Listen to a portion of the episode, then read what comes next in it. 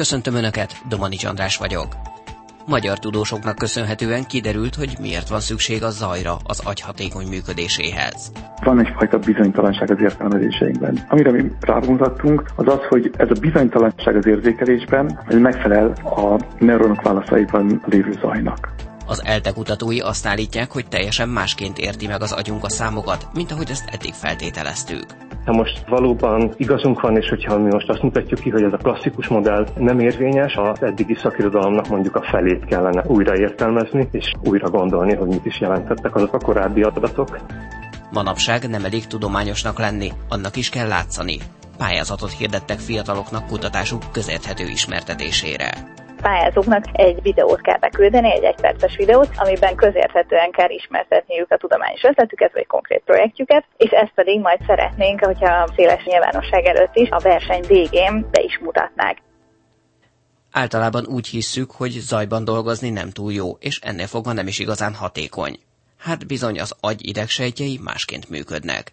Egy magyar kutatás azt állapította meg, hogy számukra a zaj éppen hogy fontos és hasznos. Természetesen nem hangeffektusokról beszélünk, hanem az egymással kommunikáló agyi idegsejtek által kibocsátott jeleket kísérő jelenségről, amelyet jobb hiány zajnak neveztek el a tudósok. Ennek a zajnak a megértése fontos lehet például az idegrendszerhez kapcsolódó implantátumok kifejlesztése szempontjából is, állítja a Magyar Tudományos Akadémia Wigner FK részecske és magfizikai intézetének kutatója. Orbán Gergővel beszélgettünk. Alapvetően az agy idegsejtjei hogyan kódolják a külvilág jeleit? Mit tudunk erről? Legalapvetőbb tudás, ami lényegében a konszenzus az tudományban az, hogy az idegsejtek a válaszuknak az intenzitásával próbálják megkódolni a külvilág egyes részleteit. Ez a kódolás ez nagyjából úgy érdemes elképzelni, hogy egyre bonyolultabb és bonyolultabb rétegeken keresztül szűrjük az információt, ami a külvilágból érkezik, és ilyen módon egyre bonyolultabb és bonyolultabb jellemzőket tudnak ezek az idegsejtek eltárolni. És éppen ez az, amivel kapcsolatban a jelenlegi munkánk próbál egyfajta váltást előidézni. Nevezetesen, hogy az, amit korábban úgy tekintett az ember, hogy jel, nevezetesen, hogy milyen intenzitással válaszolnak ezek az idegsejtek a külvilágnak a jeleire. Ezentúl létezik egy másik összetevés, amit a legtöbbször a korábbi leírások azok pusztán úgy hívtak le, hogy a zaj. A zaj, amitől az ember meg akar szabadulni, ami fölösleges, ami csupán rontja a jelnek a szépségét, és az mi érvezésünk az éppen az, hogy ennek a kódolásnak szerves része a zaj jelenléte, nevezetesen ahhoz, hogy hatékonyan tudjon kódolni az idegrendszer, ahhoz ez az zaj szükséges. Hogyan kell elképzelnünk ezt az zajt? A zaj az valójában egy olyasfajta összetevője a neurális válasznak, amit akkor tud az ember elcsípni, hogyha egy kísérletet azt számtalanszor ismétel. Tehát a klasszikus kísérletet úgy kell elképzelni, hogy egy állatnak mutatnak valamilyen képet, és erre a neuronok azok válaszolnak az ő látókérgében. És amikor megnézi ezt, hogy milyen válaszok születtek, az az válasz az jellemezhető sok mindennel, mondjuk az, hogy az akciós potenciálok, amik az alapvető egységei a neurális kódnak, azok mikor következtek be, vagy pedig, hogy hány következett be úgy nagyjából ezekből az akciós potenciálokból. És egy kísérlet az, hogyha mondjuk tekintjük ezt egy másodperces felvételnek, akkor az ember meg tudja számolni, hogy hány darab akciós potenciál keletkezett ebben az időablakban, és a zaj azt úgy tudja tetten érni az ember, hogyha az egymás követő mérésekben megnézi, hogy az akciós potenciáloknak a száma az miképpen változik. Ez a legegyszerűbb formája annak, hogy megméri az ember a zajnak a jelenlétét. Van jelentés tartalma a zajnak az idegsejtek válaszaiban?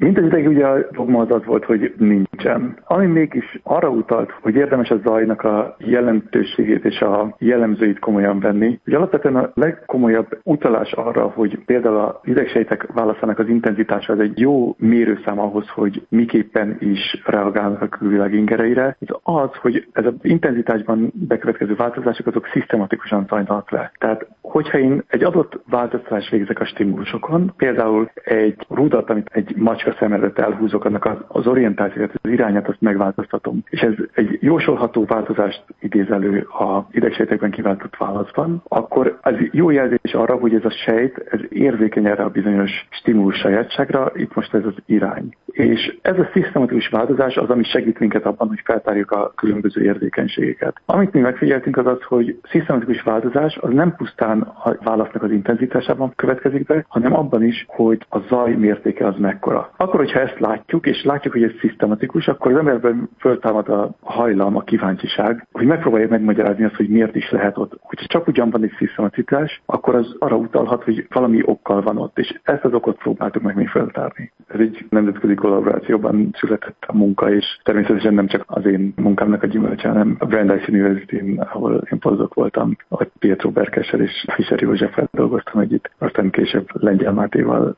University Cambridge-en, és aztán pedig mindenképpen szükséges volt ez a Wigner intézetnek a háttere, ahol, ahol most dolgozom, és a lendületnek a támogatása. Mit találtak a kutatásaik során?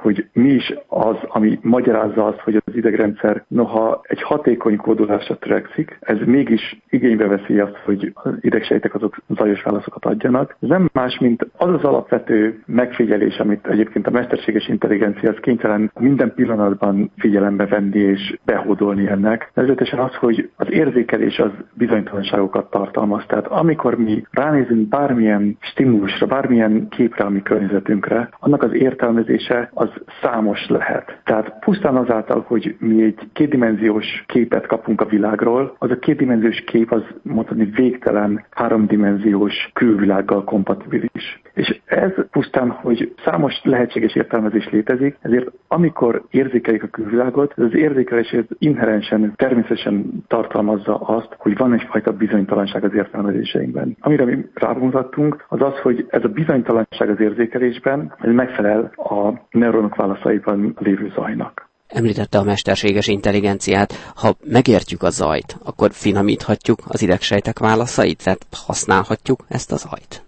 Kérdést érdemes két felé bontani. Az egyik az az, hogy az, hogyha megértjük azt, hogy milyen módon érdemes megjeleníteni ezt a bizonytalanságot, azt ki tudjuk elaknázni. Ezt a mesterséges intelligencia számtalanszor bizonyította, hogy alapvetően ahhoz, hogy hatékony eszközöket készítsünk, ahhoz ezt fontos figyelembe venni. Másrésztről pedig, hogyha arról az oldalról közelítjük meg, hogy ennek a zaj sajátságainak az ismerésre az közelebb visze minket ahhoz, hogy bármilyen technológiai fejlesztésben egy hatékonyabb eszközt tudjunk fejleszteni, ami az aggyal kommunikál, vagy pedig az agynak a jelei alapján próbál meg valamilyen eszközt működtetni, akkor szintén az a válasz, hogy igen, itt is fontos, mert ilyen módon a zaj az jelzi számunkra azt, hogy milyen az idegsejteknek a bizonytalansága abban, amit ők éppen reprezentálnak, vagy pedig amennyiben mi kommunikálni akarunk az idegsejtekkel mondjuk egy külső szenzornak a jeleit, akkor érdemes ezt az összetevőjét a neurális kódnak komolyan venni és figyelembe venni. Az idegsejt stimulálásával az agyban lévő folyamatokat is meg lehet változtatni, például egy látássérült ember esetében. Segíthet-e ez nekünk tovább finomítani ezt a módszert, előrelépni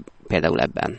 A kérdés ez tökéletes, és pont erre akartam utalni azzal is, hogyha vannak olyan szenzorok, amikkel megpróbálunk információt eljutatni az agyhoz, akkor fontos a neurális kódnak a részletes ismerete. Igen, pontosan erről van szó, hogy ahhoz, hogy megfelelően tudjuk értelmezni azt, hogy az idegsejtek azok hogyan fogják olvasni azokat a jeleket, amiket mi továbbítunk feléjük, ahhoz pontosan kell ismerni ezt a nyelvet, amin a neuronok egymással beszélgetnek, és ennek a nyelvnek láthatólag része a variabilitás is, vagy a zaj is. Mi említettük a látást, mint egy lehetséges útat, ahol lehet használni majd ezt a technológiát, de egyébként a gyakorlatban máshol, hol tudnák ezt alkalmazni a jövőben?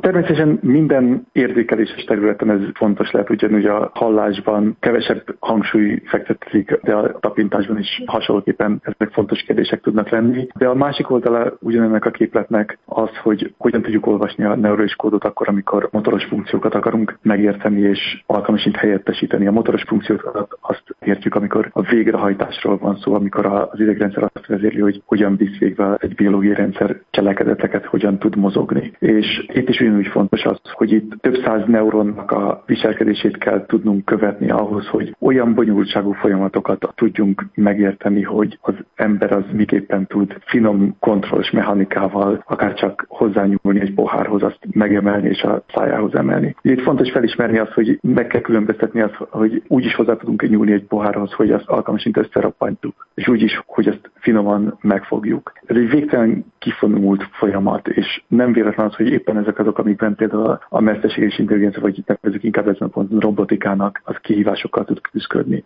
És a végére engedjen meg egy science fiction kérdést. A neuronok viselkedésének vizsgálata alkalmas lehet például hazugságvizsgálatra? Kiváló gondolat. Alapvetően azt gondolom, hogy a science fiction szintjén ez egy tökéletes regénynek a témája lehet, megalapozott is, és azt gondolom, hogy ha ilyen kutatásra lehet forrás szerezni, akkor ez egy nem teljesen vakvágány kutatás lehetne. Stigma. A holnap világa. Tudomány első kézből. A témáról még részletesebben is tájékozódhatnak a Magyar Tudományos Akadémia honlapján az mta.hu-n. Most hírek következnek, hamarosan visszajövünk.